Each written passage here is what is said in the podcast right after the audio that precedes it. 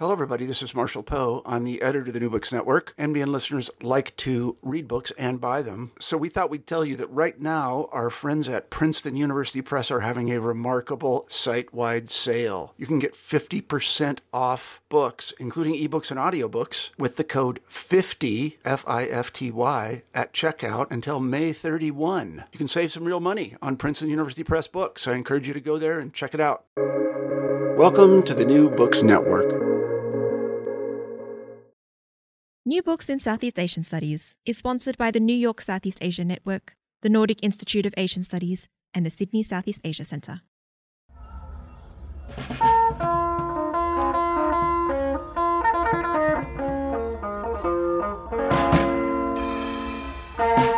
Welcome to New Books Network in Southeast Asian Studies, a channel on the New Books Network.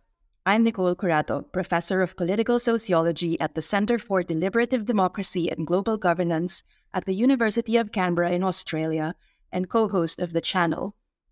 Today I'm talking to Dr. Michael Magcamit of the University of Manchester in the United Kingdom. Dr. Magcamit is the author of Ethno Religious Otherings and Passionate Conflicts, published by Oxford University Press in 2022. The book lays bare the causal mechanisms that lead state and non state actors to identify particular ethno religious groups as threats to security, power, and status. He focuses on the cases of Indonesia, Myanmar, and the Philippines to demonstrate how ethno religious others are transformed from strangers to enemies through passions, nationalism, and securitization. The book is available open access, so you can download and read it for free. Mike, welcome to the new books in Southeast Asian Studies. Thank you, Nicole. Thanks for having me. It's a, it's a pleasure. So let's talk about passions, but not just the kind of passions uh, or desires, but the kind of emotion that shapes the character of conflicts that you um, observed in Southeast Asia. Um, but before we talk about the book's core arguments, um, let's begin with the backstory. Um, right. In the book, I, I noticed that you situate yourself um, in the fields of international relations as well as peace and conflict studies, but you found many of the, let's say, dominant theories, such as mm. rationalist approaches. Um, these yeah. approaches do not fully capture uh, the complexity yeah. of violent and protracted conflict. So, what is, what is the backstory of this project? Yeah, um, you know, I grew up in the Philippines, uh, being exposed to news about the violent, protracted conflicts across the southern region in Mindanao. And my grandparents loved watching the six o'clock evening news, and there will be news about the fightings, the killings, and the abductions taking place in different parts of Mindanao. And I remember asking my grandparents, and this was in the mid 90s and early 2000s, questions like, why are these things happening? What could be the main reason why these people keep fighting? And killing each other, even though we're all supposed to be Filipinos. And um, because I grew up in a Catholic family and within a Catholic community, the narrative that I became accustomed to hearing um, was that these bad things were happening because of the Muslims. You know, they're perceived by many in our community to be untrustworthy, dangerous, and just not good people. And this gave the very parochial, insular impression among many in our community that the Muslims were the enemies of the government and at the time, you know, the word othering wasn't part of my vocabulary yet. Uh, the only time that I started to have a more critical understanding of these events was when I started university, where I became exposed to the centuries of injustice and exploitation experienced by the Muslims in the Philippines. But at the time, I didn't really know what to do about it. I didn't know what to do with the new information that I learned and the new outlook and paradigm that I ended up adopting. All I knew was that I felt terribly bad and uncomfortable. Um, I felt somehow guilty. Even when I did my master's and PhD, I didn't, I didn't have the courage to use those opportunities to, you know, examine and try to answer these questions that I had been waiting to answer for the longest time, but was too reluctant to confront. And then one day, uh, I got my first academic job back in um, 2016, which had given me access to research funding and one summer, uh, while writing a grant proposal, I took a good hard look at myself and made the decision to finally confront these questions and see what I can find out. And the academic year 2016 2017 also happened to coincide with the resurfacing of series of clashes with ethnic and religious undertones across Southeast Asia. You know, for example, in, in December 2016, um, huge Muslim crowds descended on Jakarta to demand the capital's former governor, a Christian named Ahok, be arrested for allegedly insulting Islam. And in May of the following year, the government force in the Philippines, you know, clashed with armed um, fighters from two ISIL-affiliated groups, the Abu Sayyaf and the Maute, in the southern city of Marawi. And then in 2017, a deadly crackdown by the Burmese armed forces, so the Tatmadaw, on Rohingya Muslims sent hundreds of thousands fleeing across the border into Bangladesh. So these events became the foundations and starting points for my Marie Curie Horizon 2020 research project called The Divine Tragedy of Securing the Sacred, uh, Security, Religion, and Nationalism in Southeast Asia, and which in turn gave birth to this book, uh, Ethno-Religious Otherings and Passionate Conflicts. Um, when I did my exploratory fieldwork in these countries back in 2017, even before I received the funding from the European Commission, one thing stood out to me, and that's the significant incongruence between how the actual actors involved in violent protracted conflicts think and act on the one hand, and the mainstream theories of how they are expected to respond and behave on the other. So, the overarching goal of making complicated matters easier to grasp and understand, you know, as Roger Petersen puts it, um, compel, compels us often to pursue theoretical and methodological parsimony based on the assumption of narrowly rational actors and which in turn sanitizes the phenomena under investigation.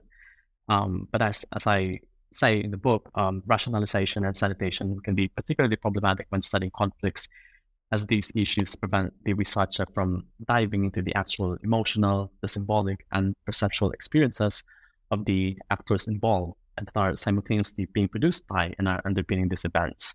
In fact, many of the people whom I have met during my fieldwork have lived through the horrific violence of internal and interstate conflicts, and similar to the observations of previous scholars who have studied the connections between emotions and conflicts, such extraordinary experiences have left powerful emotional, symbolic, and perceptual externalities among those who have been affected, both directly and indirectly. And these externalities are, are potent, are as potent and as tangible as the, the arms and capital that often define Western rationalist views of conflict. And so I discussed my uh, discovery from my research and emphasize in the book, you know, these unresolved hostile emotive, symbolic, and perceptual mechanisms of ethno-religious othering are the invisible engines that help and drive and sustain the violent conflicts across Southeast Asia. So that's the rather long and um, yeah twisted uh, story towards the book, but yeah, that's essentially the the backstory of the the whole book. No, that's that's a fantastic overview of the book, and I must say that when I was reading the book, you articulated um, clearly articulated um, two um, theses or arguments, and I know these yeah. two arguments are closely related. Um, but for now, uh, let's focus on yeah. the first one, where you identify, if I'm not mistaken, the term you used was constitutive structures uh, that comprise ethno-religious othering. So, right. yeah, yeah. stages. I, I'm not sure if they're actually stages and perhaps give an example from your field and archival research. Right, thanks. Um, so in answering the book's overarching research question, and that is, how does a once familiar and benign ethno-religious community become a stranger and a threat? I, I developed and unfold the utility of what I referred to in the book as the ethno-religious other framework. And in constructing the framework and formulating its supporting propositions, I integrated the psychological dimensions of emotions, symbolic predispositions, and perception, with the more sociological dimensions of security, religion, and nationalism. And the idea here really is to emphasize that for those who have survived and continue to live through these extraordinary events, the uh, emotional, symbolic, and perceptual externalities of their experiences are as potent and as real as the bombs and money that define the mainstream mainstream rationalist views of conflict. And Accordingly, the enormous passions being spent on these long and brutal battles require an explanation that explicitly recognizes their presence and role in conflicts. To quote Donald uh, Horowitz, a bloody phenomenon cannot be explained by a bloodless theory. And so, against this backdrop, my main objective is to offer an alternative account of how violent conflicts erupt and trap by incorporating these unduly neglected elements in my investigation and analysis. Um, so applying the ethno-religious othering framework that I developed, I uncovered and explained the underlying dynamics through which the very first stage of all internal and interstate conflicts get set in motion and crystallized. Mm-hmm. And that is the manufacturing of the ethno religious others as security threats. As I demonstrated throughout the book chapters, the reinvention and reconstitution of the specific target groups into strangers and enemies. Is being driven by three uh, interrelated phases of ethno-religious mechan- ethno-religious othering mechanism, um, and these are the cultivation of the hostile emotive effects of ethno-religious nationalism, the uh, securitization of ethno-religious others using hostile symbolic predispositions, and the sacralization of hostile perceptions of ethno-religious identities, our homelands, and territorial nation states. So collectively, uh, these constitutive structures of ethno-religious othering are the channels through which the prevailing arrangements and relations between the insiders and outsiders are either reconfigured or reinforced. More specifically, they are the in- invisible engines you know, that facilitate the recalibration or say the rebalancing of the relative security, the power and status between the referent and the target ethno-religious factions within pluralistic polities. So throughout the whole process, uh, these, you know, what I uh, like to call in the book as structural engines, they are simultaneously driving, uh, producing, and are being powered by the hostile and chauvinistic elements of emotions, symbolic predispositions, and perceptions, and therefore are pivotal to the reimagining and the negotiating of the ethno-religious other's state of being and position. So, using the interpretive process tracing method, um, I have theoretically and empirically probed you know, how, how these identified causal mechanisms work in actual cases by comparatively examining, um, as you mentioned, the experiences of rival ethno-religious communities with violent conflicts in Indonesia, in Myanmar, and the Philippines. And the evidence I have gathered and analyzed from these cases reveal how the ethno-religious othering uh, process proceeds. So just a very brief um, example, um, so we begin with the phase one, which is the uh, the two-way shared cultivation of chauvinistic ethno-religious nationalism between the elite and the non-elite actors, generate hostile emotive effects that induce rival groups within pluralistic polities like Myanmar, for instance, um, to adopt a survivalist zero-sum security logic vis-a-vis their identity and, and territory. So here, um, my main investigation of the emotive mechanistic evidence of ethno-religious othering between the Buddhist Burmese and the other Muslims in Myanmar demonstrates how ethno-religious nationalism provides uh, the effective affective lexicon yeah, that the elite and the non-elite agents jointly cultivate and exploit. And this language enables them to initiate the othering of the target group by serving as a primary reservoir of identity and morale on the one hand, as well as by uh, legitimizing the appeals for group mobilization amid the shifting structural conditions underpinning their relative security, power, and status. And the hostile emotions that crystallize through this process, you know, such as fear, anger, hatred, rage, and resentment, they engender a collective view among the members of the rival ethno-religious groups that they are all responsible for the security and survival of their own ethnic faith and such in devising an emotive discourse designed to revitalize and reinforce the foundations of their respective identities and homelands become a crucial part of their defense strategy against the existential threats posed by um, the ethno-religious others. So, but the thing is, while the cultivation and propagation of particular forms of ethno-religious nationalism provides the referent group with know, a greater sense of security and control, it also creates corresponding levels of insecurity on the part of the target group, right? So hence, in phase two, um, I, I, argue that you know the survivalist zero-sum security logic in turn motivates the relevant state and non-state elites to securitize rival factions as threats to their security, again their power and status based on their own symbolic predispositions, informed by the hostile emotive effects of ethno-religious nationalism but also with the active participation and consent of their respective constituencies. So, building up on the Myanmar case, um, my investigation of the symbolic mechanistic evidence of ethno-religious othering demonstrates how the securitization of target ethno-religious groups as existential threats defines the given realities of the security context underpinning a pluralistic polity. Right? So by marking specific targets, such as the Rohingya Muslims, as enemies, the securitizing agents from rival factions are able to project blame, the blame onto each other. Right? So this in turn allows them to concoct and employ the necessary chauvinistic solutions for defeating their designated enemies with the approval and consent of their respective constituencies. Right? So by, by tapping into their group's hostile predispositions, meaning their prejudiced beliefs, their biases, and ideologies, these security, securitizing agents construct and employ threat frames right, that resonate credibly and strongly with their audiences, right, thereby convincing them about the reality of the threats posed by the ethno-religious others. Not surprisingly, um, the in group's negative biases toward the out group amplify their feelings of threat, right? So when confronted with the latter's suspicious behaviors.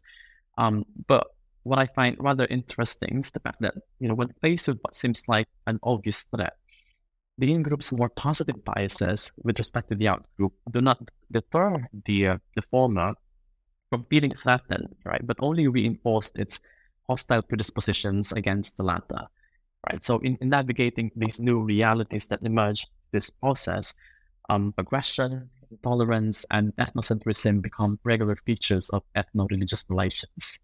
And then um, finally, in, in phase just to wrap this up, the, uh, the successful cultivation of the hostile emotive effects of ethno-religious nationalism and uh, the effective securitization of the other ethno-religious group using hostile symbolic predispositions, um, the state and non-elite, non-state elites are now better positioned to solidify their group's legitimacy, their authority, and primacy further by sacralizing their hostile perceptions of indivisible ethno-religious identities, homelands, and nation states.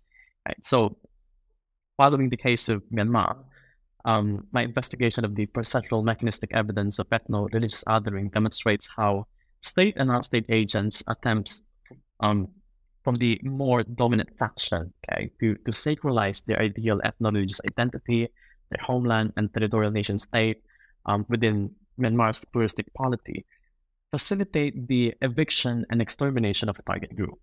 And so they do this by embedding their own groups, ethno-religious substructures, meaning our myths, you know, our doctrines, our norms, and our dogmas into the state's security superstructures, meaning the rhetoric, the policies, strategies, institutions of the state. Right. So whereas the predominant group's ethno-religious substructures dictate the nature and the content of the security superstructures developed by the state agents, the superstructures adopted by the latter further legitimize and ensconce the former substructures. So, given this case, not only do the majority are able to preserve the perceived purity of their indivisible identity and homeland, they're also able to maintain their preferred ideational and material constitution of the overarching nation state. Right? So the dangers posed by the ethno-religious others to the what we call infallibility right? What they perceive to be as the infallibility of the majority's perceptions of chosenness you know, and sacredness. These are routinely suppressed through this process that reduce the former to what you know the other scholars like um, Julia Kristeva, Judith Butler, and Sara Ahmed um, referred to as uh, ab- abject strangers, whose lives are not worthy of grief at all. And this easily justifies the war and bloodshed that are pursued to banish these polluted and poisoned others out of their homeland. Yeah, so hence, as I um uh, emphasize in the book, you know, without proper recognition for these intangible yet inherently crucial emotive, symbolic, and perceptual causal mechanisms, violent protracted conflicts such as those that I uh, examined in Myanmar, in Indonesia, and the Philippines are always bound to re-emerge, to re-emerge and trap. Um, the constant production and utilization of hostile emotions, our symbolic predispositions and perceptions via these uh, ethno-religious othering causal mechanisms entrap the members of competing groups into a series of mass hostility, security dilemma, and chauvinist political mobilization. Consequently, conflict resolution strategies and peace settlement negotiations that do not recognize, regulate, and reconcile these emotive, symbolic, and perceptual mechanisms, they are just as durable as the house of cards, essentially. Mm-hmm. Um, yeah, that's the main gist of the uh, the the book and the the causal mechanisms that I've um, tried to explain uh, in, in, the in the research. So. No, that's such a, a generous um, summary of the book, and I'm sure our listeners are more intrigued to read uh, the book now to um, go go uh, get a deeper dive of, of the case studies. The, the scholars that you mentioned earlier, Butler, Kristeva, and Ahmed, uh, these are not names that I typically read uh, inter- in international relations textbooks at the very least. Although, of course, there is a growing field already that recognizes the importance of passions and emotions uh, in peace uh, and conflict. So I'm curious to know what the debates are in the field, particularly how people who take a more rationalist approach um, to peace and conflict and international relations, how do they receive your work? What are the kinds of critiques that you receive um, from people who don't share the same framework uh, that you advance? Yeah, uh, very interesting question. Um, to be fair, I'd like to think that uh, our colleagues in, in I are very receptive to different paradigms and different interpretations of uh, phenomena. That you know, at the end of the day, as social scientists and as uh, scholars of conflicts and, and, and peace, for instance, um, we just want to be able to contribute to the body of knowledge that we have and be able to advance the understanding of these phenomena. And um, depending on our own biases, obviously, we'll have to take up decisions uh, that we think would be uh, useful and effective in not only uh, understanding this phenomenon, but also in, in advancing uh, ways on how to resolve uh, these issues, specifically violent protracted conflicts. So there are those, obviously, who are quite um, skeptic about uh, the nature of, of, you know studying conflicts um, by by specifically focusing on, on affect, okay, right? emotions, our predispositions, and perceptions, um, because of the fact that number one, they're very difficult to to measure, right? Um, when you say when you say uh, affect emotions, predispositions, or perceptions, how exactly do you quantify that? How exactly are you going to um, study that? I mean, they're they're invisible, they're quite elusive. But then I always um, begin with the starting point that you know, just because you can't see something doesn't mean it doesn't exist, right? And and the fact that you don't have the mechanisms, the tools to um, measure these things um, shouldn't prohibit you from actually doing something to do, you know, at least trying to understand um, how these um, elements affect the whole phenomenon, right? So that's that's always my uh, main starting point. You know, on one hand, just because you can't measure it doesn't mean it doesn't exist, and on the other hand, just because you can measure something uh, doesn't mean you have to measure them. Like in my case, what I really want to find out is not to um, come up with um, more generalizable theories, for example, that can be applied to all cases. That's not just something that I'm not um, interested in as a scholar. Um, I'm more interested in finding out exactly how these uh, intangible but very powerful um, elements actually work in, in real life context. Yeah, which is why uh, for me doing a field work is uh, a very important aspect of, that research. I'm not saying that um, you know the other methods that are being employed by our colleagues or you know other scholars and experts in the field are, are, not valuable. Not at all. I mean, they're very helpful, you know, in trying to come up with um, more generalizable um, understanding of these phenomena. But um, as a scholar, as an individual scholar myself, I'm more interested in finding out, you know, how the mechanisms work um, in, in real world context at the granular, personal, lived experience level of these um, of these people who are directly involved and, and are suffering from, from these um, events. So at the end of the day, you know, I think um, it's great to have these conversations. Um, not everybody obviously would um, understand, or perhaps they would understand, but then they wouldn't accept, uh, you know, the the uh, results or the outcomes, um, or at the very, you know, least, you know, they would question you about it, and that's fine. You know, that's the nature of our work as, as academics. Um, but at the end of the day, uh, my only hope is to be able to um, provide you know a, an alternative understanding uh, and, and and and explanations to these uh, phenomena. And for me, that's that's more than enough, really. And you know, if you engage with my work and and, and question it, brilliant. You know, I mean, I'd like to hear your thoughts about it.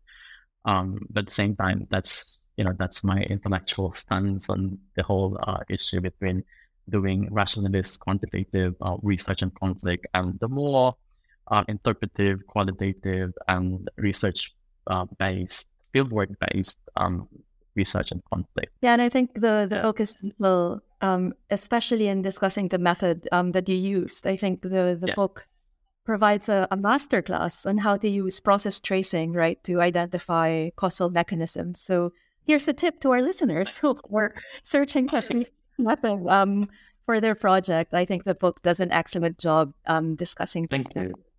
But I think what also intrigued me about uh, the book is how your data gathering process was so was so grounded. As you mentioned, this is what you know field work affords researchers. So each chapter um, yes. starts with your thoughtful field notes, where you uh, seemingly, this is my impression, where you seemingly talk to morally questionable actors, or to me, are morally questionable. Mm. Um, one of your respondents, I remember, was part of the group that carried out the attack in Bali. Uh, another one described Rohingyas as termites, and then there's your encounter yeah. in the Philippines where Muslims were described as, if I'm not mistaken, terrorist animals or something to that yeah, yeah, yeah. So my question is, what are your principles in field research in Southeast Asia? Mm. Do you take an empathetic position with your responses, even though what what they're saying is quite shocking, or did you take the position of a neutral observer or a I don't know reflexive social scientist? Uh, what what your mm-hmm. ethical disposition in the field?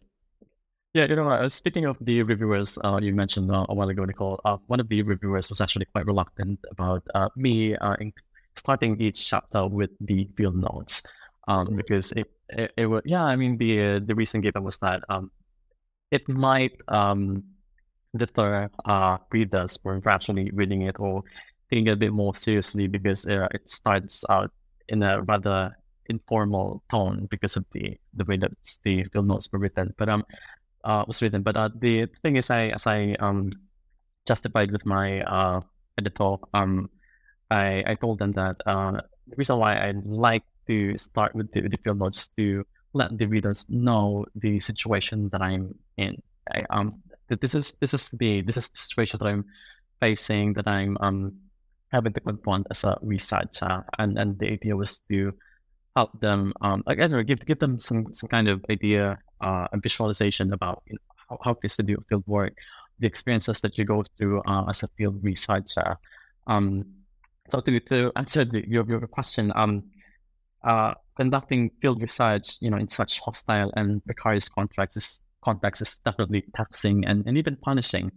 And at the same time, um, richly rewarding. Uh, for me, to be effective in my role as a researcher, I think it's crucial to find a good and healthy balance between um, empathy and reflexivity. Um, and, and so I tend to operate along that empathy reflexivity continuum. And to do this, I always remind myself that I'm here to listen. Um, thing is not always easy to do, especially when you hear answers to questions which are in sharp contrast to your own views, your values and principles, and even your own biases. Um, and with confronting such scenarios, I tell myself that I'm not there to prove myself and definitely not to make myself feel better about my own worldviews, but to probe and interrogate, you know, a social phenomenon as robustly and as meaningfully as I can.